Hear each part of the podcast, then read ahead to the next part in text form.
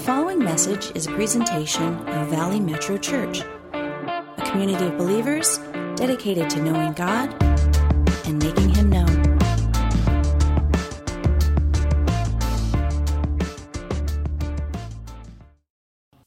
You guys doing good? Come on, how you doing? What is going on? God is good. He's on the throne. And I was just gifted. We just did a series on 2020 vision. How many of you guys, anybody enjoyed the series on 2020 vision? We talked about all kinds of perspective for your life. And I was just gifted with a, with a, with a living illustration.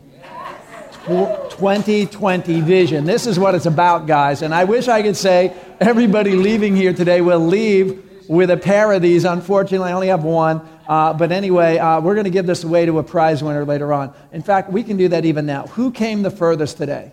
Who came the furthest today to our service? Who thinks they came the furthest? Come on, you got to raise your hand. Shout out where you're from. Where? Canyon Country. That's far. Anybody further? Further than Canyon Country. Going once. Sylmar. Canyon Country's further. Anybody else? Where? Where? Oh, that's right. Where'd you come from? Ethiopia? You came to Ethiopia. All right. He just he just came to town. Awesome. You get that 2020 vision. You are fully in style. Um, no, but anyway, guys, we've been doing this really cool series on 2020 vision, and if you uh, uh, care about vision, and you should, this is a great time to get a reset in your life, but not only for the year, but for the decade, to literally get perspective on how to see things and, and, and, what's your mission and what you were made for. And we looked at a lot of really cool components of that. I encourage you, if you haven't caught up on that, check out our YouTube channel. There's a great series. And although that um, series is technically over, I was really praying this week uh, on this topic. And I felt the Lord reminding me uh, to, to, to teach people about His worldview. Everyone say worldview. See, when it comes to worldview, everybody has their own worldview. Uh, and the worldview starts in your life ever since you're, you're little. When you're a little kid and somebody pulls a toy away from you in the sandbox, um, you start to go, wait a second, everyone's not nice, right? You, everybody had this experience. Um, and as you go through, you look, at, you look at life through a lens, and everyone seems to have their own lens, uh, the way they see life. It's their worldview. Uh, but your worldview matters a lot. It matters to God. Um, your worldview uh, determines the way you not only see the world, it determines how you see yourself in this world. That's your worldview. Uh, it determines how you see others. You see others through your worldview, from your perspective. Um, and you also see your purpose through this lens of worldview. What is your worldview? And everyone's got a different worldview. But, but here's the thing God has a worldview also. And how many of you know that his ways are higher than ours as much as the heaven is above the earth? God has the ultimate worldview. He knows design, he knows purpose, he knows your DNA. He, he created you long ago before you took your first breath, first breath with plans and purpose. So God has the ultimate worldview. He's all knowing. And this is what happens when you begin to follow Jesus. Jesus, the Son of God, starts walking out the ways of the Father. Uh, Jesus says, When you've seen me, you've seen the Father. He's doing the will of the Father. He's loving, He's teaching. And as you begin to follow Jesus, uh, if you're like me, your worldview begins to change. Has anybody noticed that in their life, that your worldview begins to change? Yeah, the way, when I read Jesus specifically in Scripture and I experience what He does in our lives, I realize, wow, He's, he's changing my worldview. He's helping me see things differently. And God knows I need to see things differently. And so today, my prayer and my hope is that His worldview becomes your worldview, that God's worldview becomes our worldview, that we begin to look through this lens of God. How should I view these times that we're in? How should I view others? How should I view myself? How should I view setbacks and opportunities? How should I view these things, God? I want your worldview. We sing that song, well, some people sing that song, Open the Eyes of My Heart right? Lord, I want to see. I want to see you. I want to see what you can show me, God. And so worldview matters uh, monumentally, and we're going to be looking at that today. In fact, what's amazing about this is Jesus comes to town, and people start following him, and he starts teaching and revealing the view of the Father, the worldview. He begins to say, You say this, but the kingdom is like this. And all through Scripture, he's saying, If you think that's your worldview, let me give you an adjustment because this is the, the, opt, the optimal way to look at life through the lens of God, through things that matter, the things that have purpose, through things that are eternal, for, through things that will actually bear fruit, because so many things in our worldview don't really bear fruit. And so um, we're going to look today in Matthew chapter 9. If you guys have your Bible, if you could turn there, Matthew chapter 9, or on your device, however you read your word. Um, and we're looking at today something that is monumental in the worldview of God. In, through God's worldview, this is monumental. And in our worldview, I don't think it's super monumental. To some of you, it may be. Uh, to some of you, you like the idea, the principle. Uh, but actually, I don't know that we're living our life through this worldview. And, and the specific worldview we're talking about today is the harvest. Everyone say the harvest. The Bible has a lot to say about the harvest. God wants you to know his heart and his view of the harvest. And I think today what he wants to shift in us is, is for his view to become our view. That if we have God's worldview regarding the harvest, I think we're going to leave here changed people today. And so I want to focus on the harvest. I want to focus on some of the things Jesus says about the harvest that you and I would go, oh, I didn't exactly look at it that way. And, and hopefully, leaving here today, we're going to walk out of here looking at the harvest completely different, and God will change our worldview in a great way. So it says this, we're going to jump in, uh, picking up in verse 35. Um, and Jesus says this. It says this Jesus went through all the towns and villages, teaching in their synagogues, proclaiming the good news of the kingdom, and healing every disease and sickness. When he saw the crowds, he had compassion on them because they were harassed and helpless like sheep without a shepherd. Then he said to his disciples, The harvest is plentiful, but the workers are few. Ask the Lord of the harvest, therefore, to send out workers into his harvest field. Now, this is a passage uh, many of you have read before and you've heard before, uh, so some of you are quite familiar with this. But I want us to look at it today through the worldview, the lens, the eyes of God, and what he's trying to show us that, that will become personal to us. Not just another story in the Bible, uh, but something that will come alive and become personal to us all, because I do believe that's God's heart for everyone today. He's asking us, specifically living in the times we're living in, uh, He has you here for such a time as this. We're living in times of prophetic fulfillment.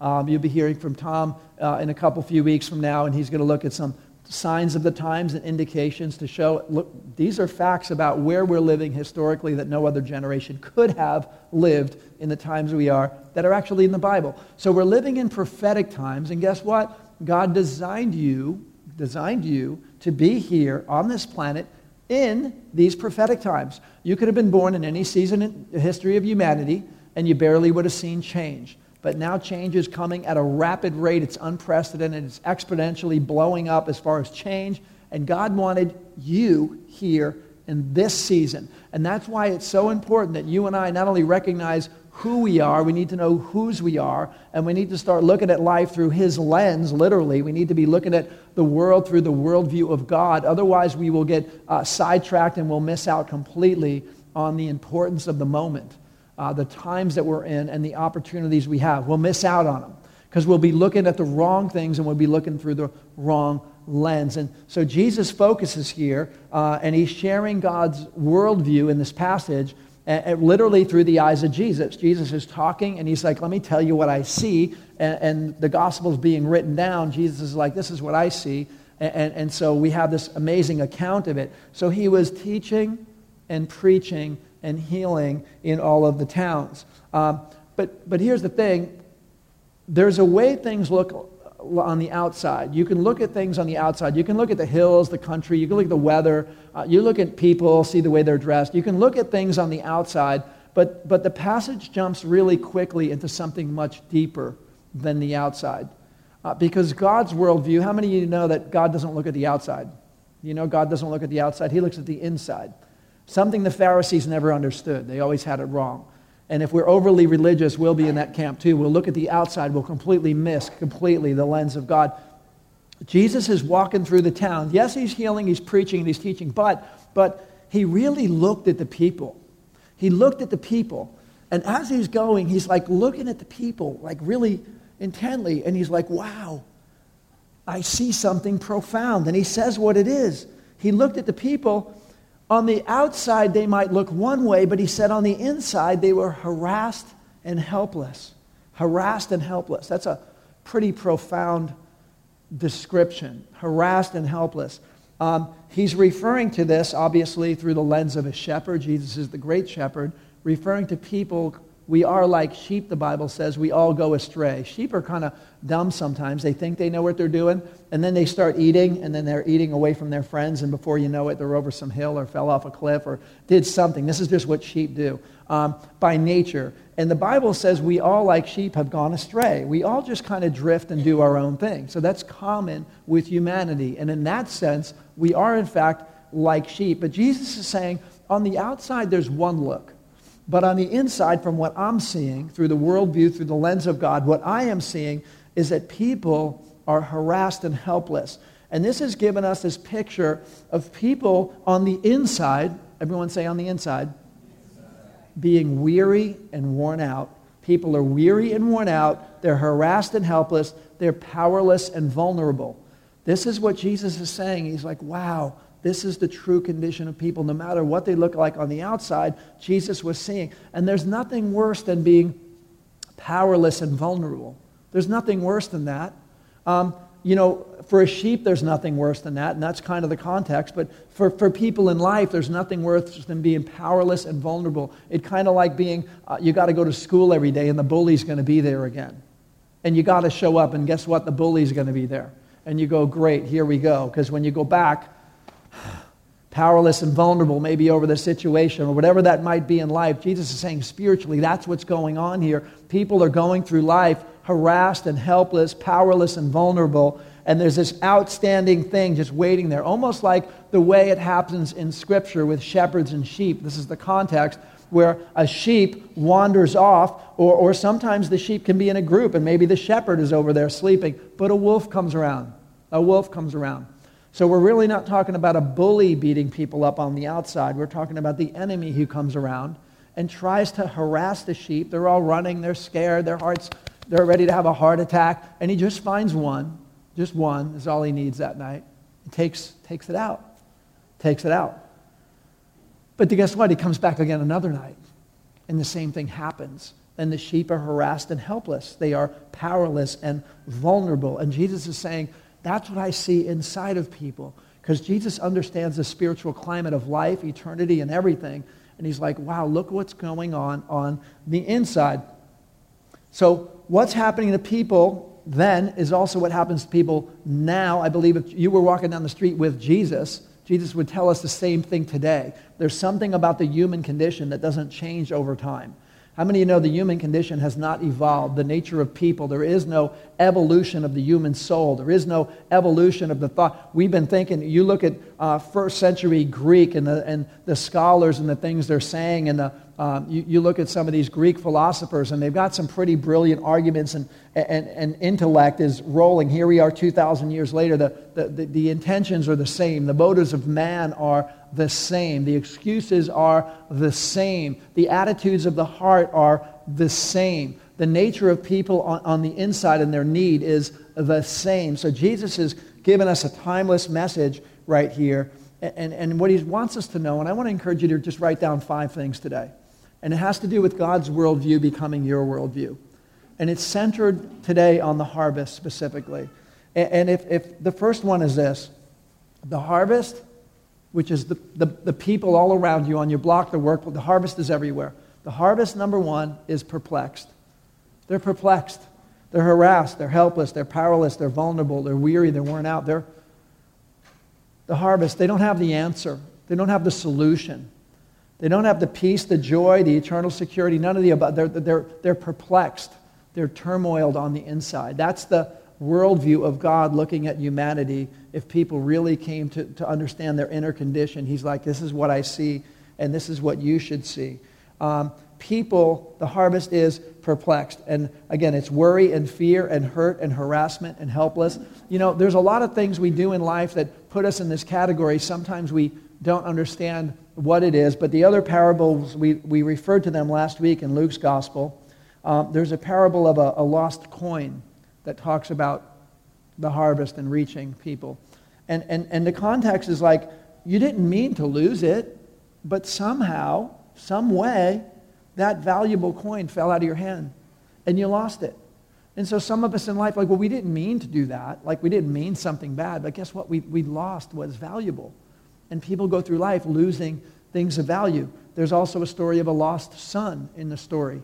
And like, I, I didn't mean to lose. How did that happen? What happened? And people, by, by sometimes no direct intention, wander or lose things and, and, and get in this place of hurt and harassment and helpless. And Jesus is saying what people really need in this, because we're all like sheep, they really need the great shepherd. See, Jesus will not let you be harassed this way. There are limitations uh, that, that can't happen to you when you're a Christ follower. And, and, I'm not saying some of the things we see you know, in nature and the natural things happen to, uh, the Bible says the, the rain falls on the just and the unjust. But you got to know that, that when you serve the King of Kings, when Jesus is your Lord, do you know hell has to go through Jesus first? Do you, do you know that? Hell needs to, even in the story of Job, when he was about to go through things, hell could not touch him and had to say, Can I have permission for this minute? It's a rare, rare instance in Scripture. We don't see this happening multiple times. We see this rare instance where hell couldn't even bother him in this context. Um, and, and, so there was a purpose in it. But that being said, that when you serve the king, you, you, you are under the protection of the great shepherd. When you are uh, a son and daughter of God, when you become a follower of Jesus, you enter the kingdom of God, the realm of God. And when you're in the kingdom of God, you have privileges and protections and benefits of the kingdom of God. And part of that is not just his provision, part of that's his protection. And he looks at people and he's like, they are just so helpless because they're completely outside of my protection. And, and they're perplexed. And they don't even know they're outside of my protection. And Jesus sees this in the eyes of people all around him. So the harvest is, in fact, perplexed. The next thing Jesus reminds the disciples, it's another important thing that God wants us to see. And it has to do with the value. Everyone say value. The value that we place on the harvest. Because the harvest oftentimes is the concept of, well, of course people need the Lord. They should hear the gospel. I know in theory they should. I believe that doctrinally, theologically. Yeah, that's a good. But but do we personally place a high value on it? Now, this is something where, in our own personal worldview, maybe we don't, if we were honest. And if we did, it would be very evident by our lifestyle. See, we can believe it and, and, acknowledge the principle, and that's wonderful, but it doesn't really mean, it, mean it's our worldview. Uh, but when we start to walk it out and live it, it's like, well, obviously it is our worldview. And, and Jesus wants us to know something else about this, this harvest. This harvest has a profoundly, profoundly high value. The value of the harvest is so high, so high, that Jesus is referring to God as the Lord of the harvest. He's the Lord of the harvest. Jesus is not Lord of things that have no value. Jesus is, God is not uh, the, the Lord of things that are inconsequential. He, he's the Lord of things that matter. And he's saying this harvest matters a lot. Every one of them, every person, no matter how they're living, what they're doing, no matter how many mistakes and how many times they fell down and how many choices they made, it doesn't matter. God says they are so valuable, and that's why he's being, refer- being referred to as the Lord of the harvest. When, when he's the Lord of the harvest, it kind of forces us or helps us to see the harvest the way we ought to be seeing the harvest with profound value. And so the second point is that the harvest is not just perplexed, the harvest at the same time is precious. The harvest is precious in the eyes of God, and that's why He is the Lord of the harvest. And Jesus is trying to give us the worldview, saying, Take these off of me and put them on you. Do you see what I see? The, the, these people who think they're trying to get through life and get somewhere with their own worldview, they're harassed and they're perplexed and the enemy's chasing people down and has people running in circles and weighed down and wearied and burdened and all kinds of things. But, but he said, guess what? They're precious to me. They're precious to me. Um, and so then Jesus moves, uh, he sees the harvest and, he, and he's moved with compassion. Ironically, the Greek word here for compassion, used in this passage right here, is this profound level of pity that is not really found in other Greek writing at the time. It's almost as the apostles writing the scripture are going, we don't have a heavy enough word for this.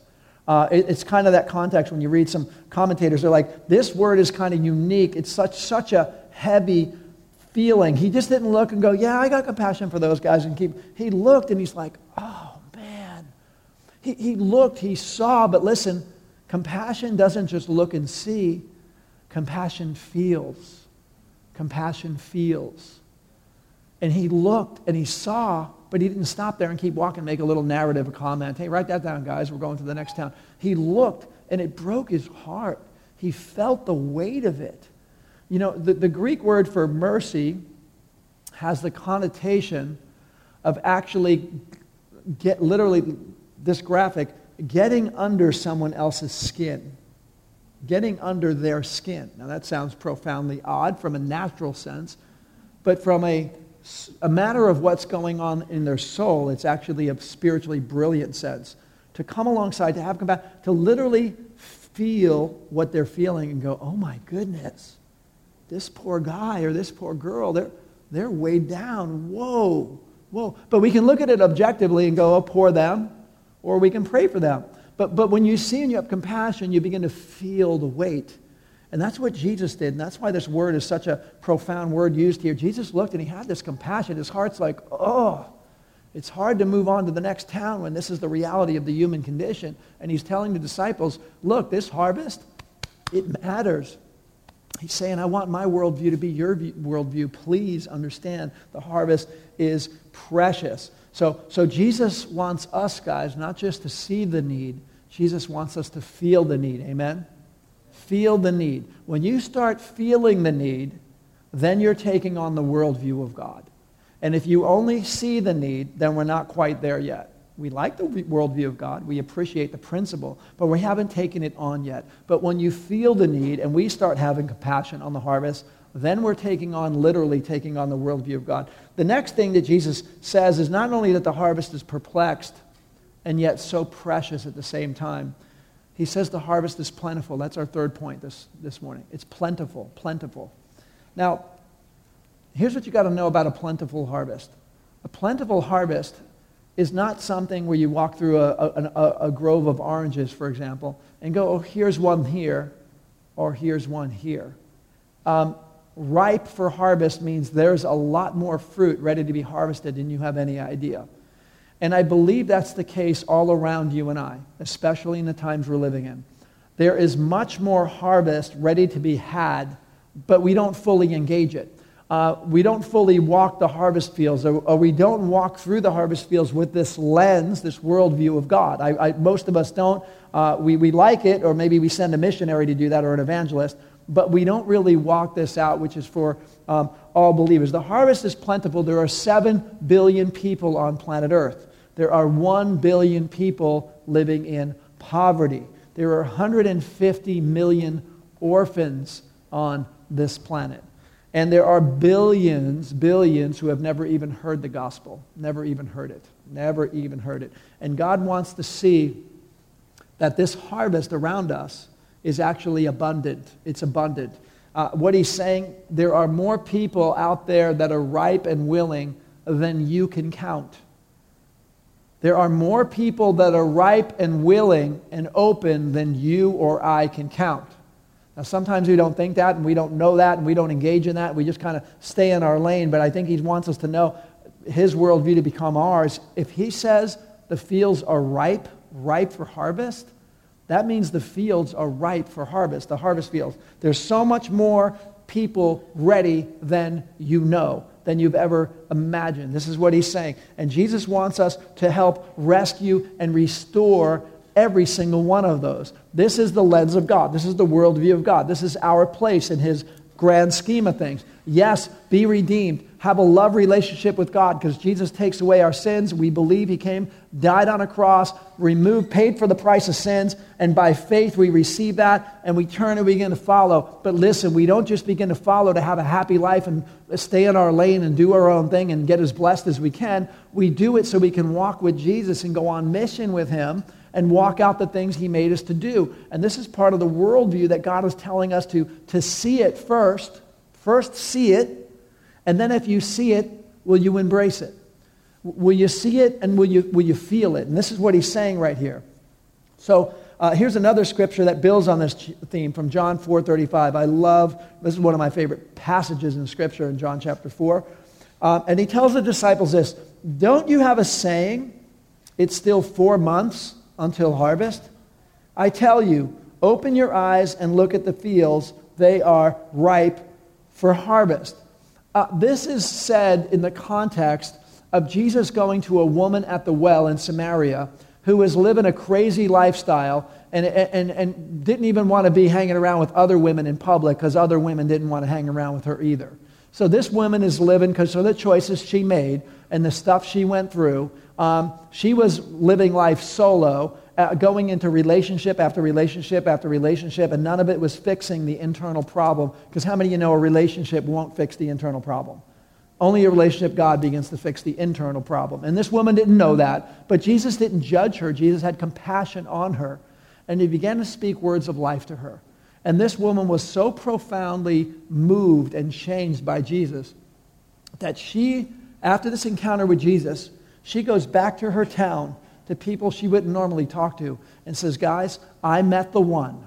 I met the one who changed my life, and you got to meet him too. And all of a sudden, this whole town starts walking out to come and see Jesus. And Jesus is saying to the disciples, Guys, the harvest field, it's plentiful. it's ripe. So much more ripe than you have any idea. And they're looking around going, What's he talking about? I don't know what Jesus is talking about.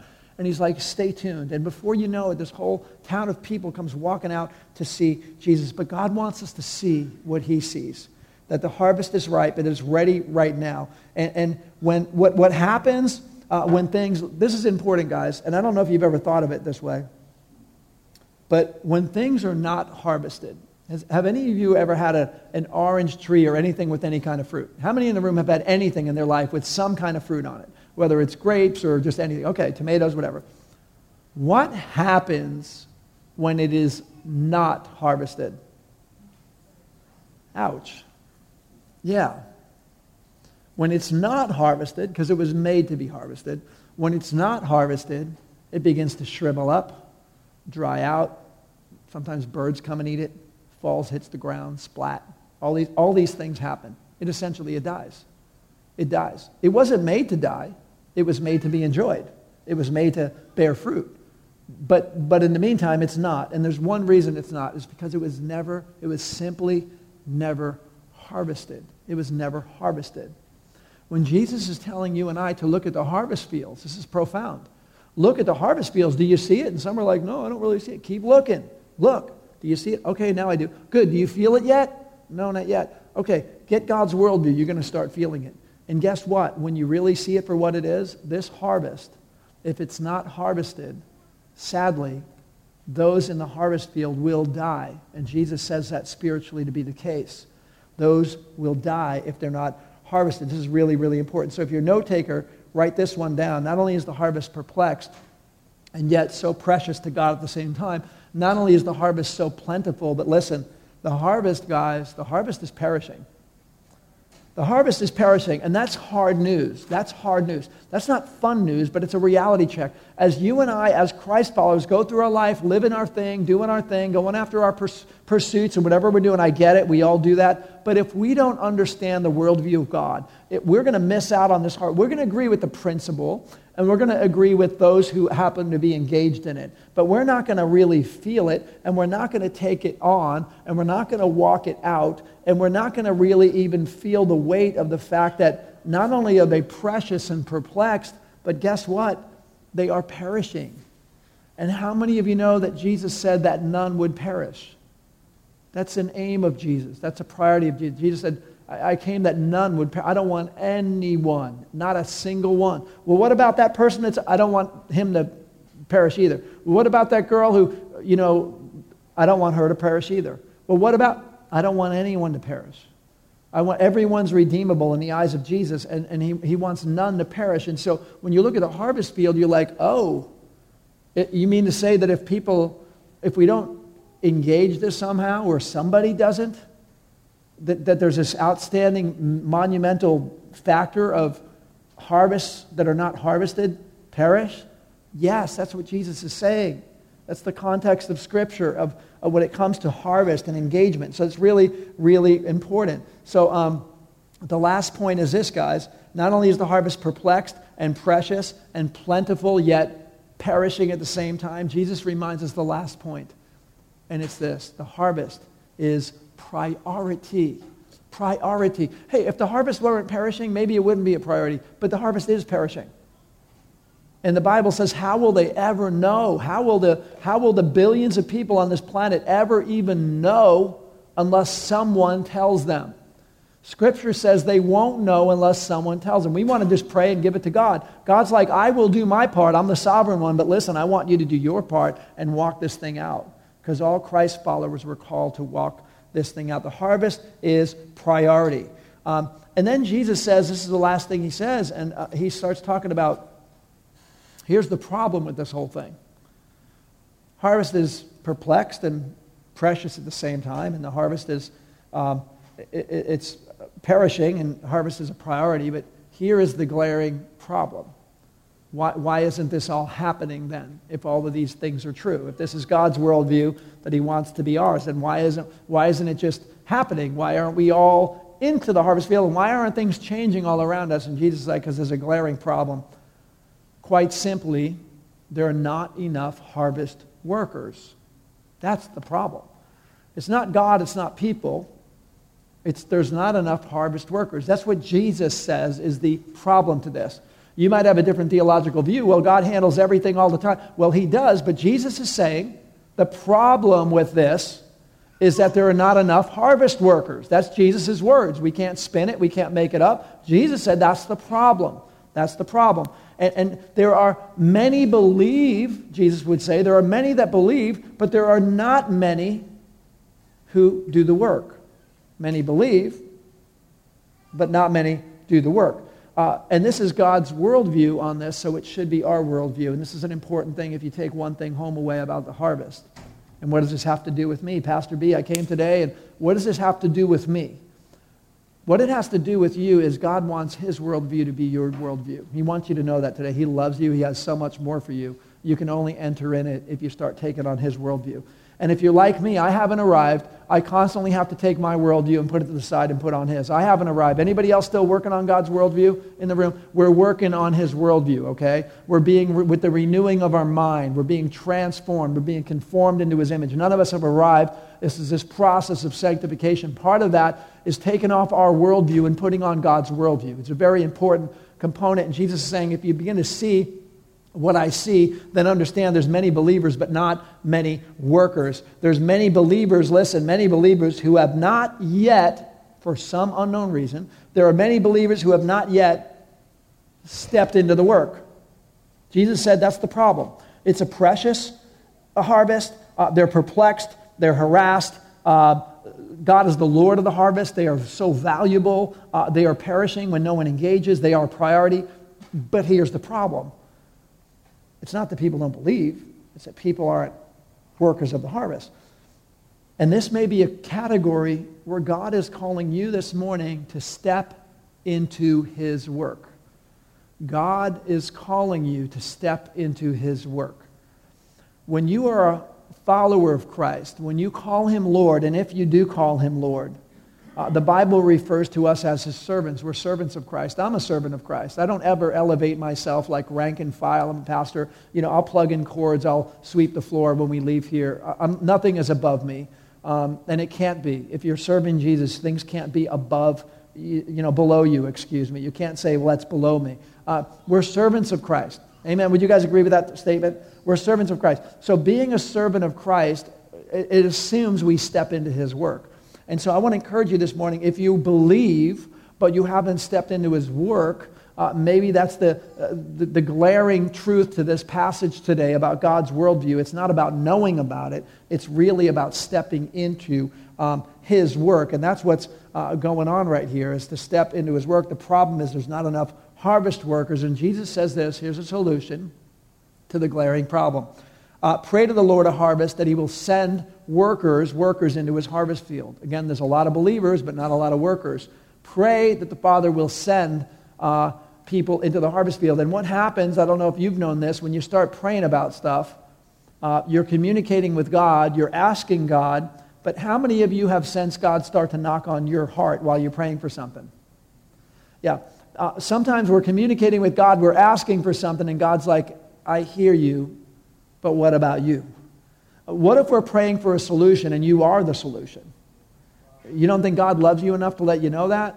If you're open, if you're open to that? God, please, God, send a worker into the harvest field, God. Send somebody out there. What about you?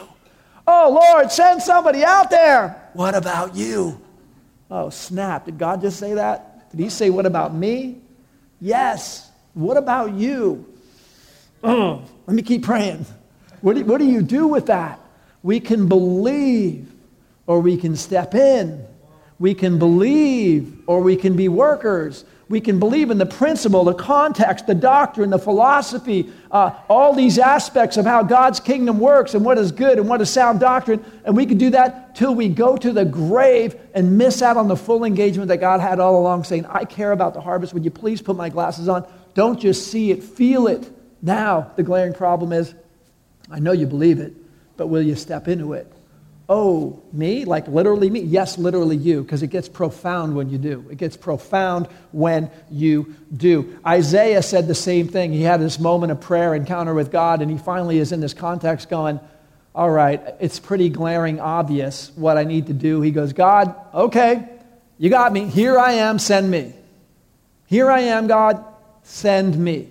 I don't know who else is willing to go, but here am I, send me. And God's like, Wow, you're going to get to see some amazing things, Isaiah, because you're willing to walk with me in, the, in my work, in things that matter to me, in things that are my worldview. You're willing to take on my worldview, not just see it, but feel it and walk it out. It's where it gets really profound. In fact, I, I, my prayer today is that we will see ourselves in this same lens. We will see ourselves the way God sees us. See, God sees you this morning, whether you know it or not. If you're a Christ follower, if you believe in Jesus, if you would say you're a follower, he sees you as an ambassador, an ambassador of Christ. An ambassador. Now, ambassadors, if you have been watching the news lately, ambassadors are in the news, um, but, but ambassadors uh, are somebody who is sent to another nation specifically with authority to communicate certain things on behalf of the one who sent them. So if our nation sends an ambassador to another nation, that ambassador gets information and goes over and communicates. They don't make up their own stuff, they communicate what was given to them. And they show up with authority. They show up with the authority of the one who sent them. Jesus says that you are, the Bible says that you are an ambassador for Christ, so that you are sent with the authority of the one who sent you. And I don't know if you know that or not, but you will not know that unless you step out into this stuff. When you begin to step out into this stuff, you begin to see that's true there really is an authority. The, the Greek word is exousia. There's a couple of words for power. One's the dynamite power, one's the exousia power. This is this exousia authority power. You have an authority, and some of you have never even test drove it. You never even test drove the authority you have. You never did, and maybe you never will unless you step into the work. And when you do, you test drive the authority. You go, Here goes God, you said it, I'm going to do it, and you watch what He does. That's why He tells people Listen, when you, when you get in front of people and you have to say something, don't worry about it. Don't panic. I will give you the words. You guys have read this in Scripture, right? I will, get, I will show you what to say. I'll tell you what to say. And you're like, how's that going to work? And we're afraid to try it out. But if you're willing to step into the work, you will see that God will do exactly that. He will give you the words, He will compel you, He will put you in times and places and strategic things, divine appointments for you to engage in this harvest. That's what you are made for. All authority, Jesus said, has been given to me, and I'm sending you in it. Therefore, go. Therefore, go. his last words to the, to the church was, therefore, go. Go. Not just believe, go. You believe already. You walk with me for three years, disciples. I get it. You understand. You pray. You understand what the kingdom's about, what it's not about. Wonderful. Now, go. There's engagement time. And I want to encourage you guys, maybe that's the glaring issue today. I see the harvest. Maybe I don't feel it. Help me feel it. But maybe it's time for me to step into this. I know when I stepped into this, it changed my life. It changed my life. Going into jails, I'm like, I don't know what I'm going to say. What am I going to say to, you know, a room full of, you know, 300 convicted felons? What do I got to say? Hey, what's up? How you guys doing? You know, what do I got to say? I'm like, you know, I'm like, Lord, would you give me something to say? Like, I don't know what you want to tell these guys. And you just pray up a little bit, and God says, tell them about, tell them about real freedom. Real freedom that they can have. Not bars and concrete. Real freedom on the inside that drove them to do the stuff they did in the first place. Oh, that's good. That's good. That's good. He'll give you the things to say. And when you test out his authority, test out his authority. I remember this one time um, I went out to Chino to this penitentiary, and, uh, you know, at the end, this one gangster guy came up, tatted everywhere, teardrops all the way down for the stretches that he's doing uh, he came, he's a big dude. He, he came up to me and he got right in my face and I'm like, Lord, what do I do? Do I like, do I step back? Do I get, I mean, I don't know. He's like right here. I'm like, this, something's about to go down like right now. And he gets in front of my face. This guy was enormous, shoulders out to here, no neck. And he goes, he just looks me straight in the eye. I'm like, uh-oh. And, and he goes, hey, Holmes, thanks for sharing, man. And he, and he started to cry because what the Lord did that day just completely broke his heart. And I'm like, wow, that's beautiful. I, I didn't make something up. I just said, God, I, I'll go in your authority. I don't even know what it is, but I will go. You see what happens when you simply will go? When you will go. But you got to see it. You got to feel it. You got to be willing to step into the work, and you'll have some stories to tell. You'll be part of God's solution. It's really, really uh, amazing. The harvest is plentiful there are more waiting than you know. There are more waiting around you than you know, ready to come more than you can imagine. This has been a presentation of Valley Metro Church. To hear more messages or to support future podcasts, please visit us at valleymetrochurch.com.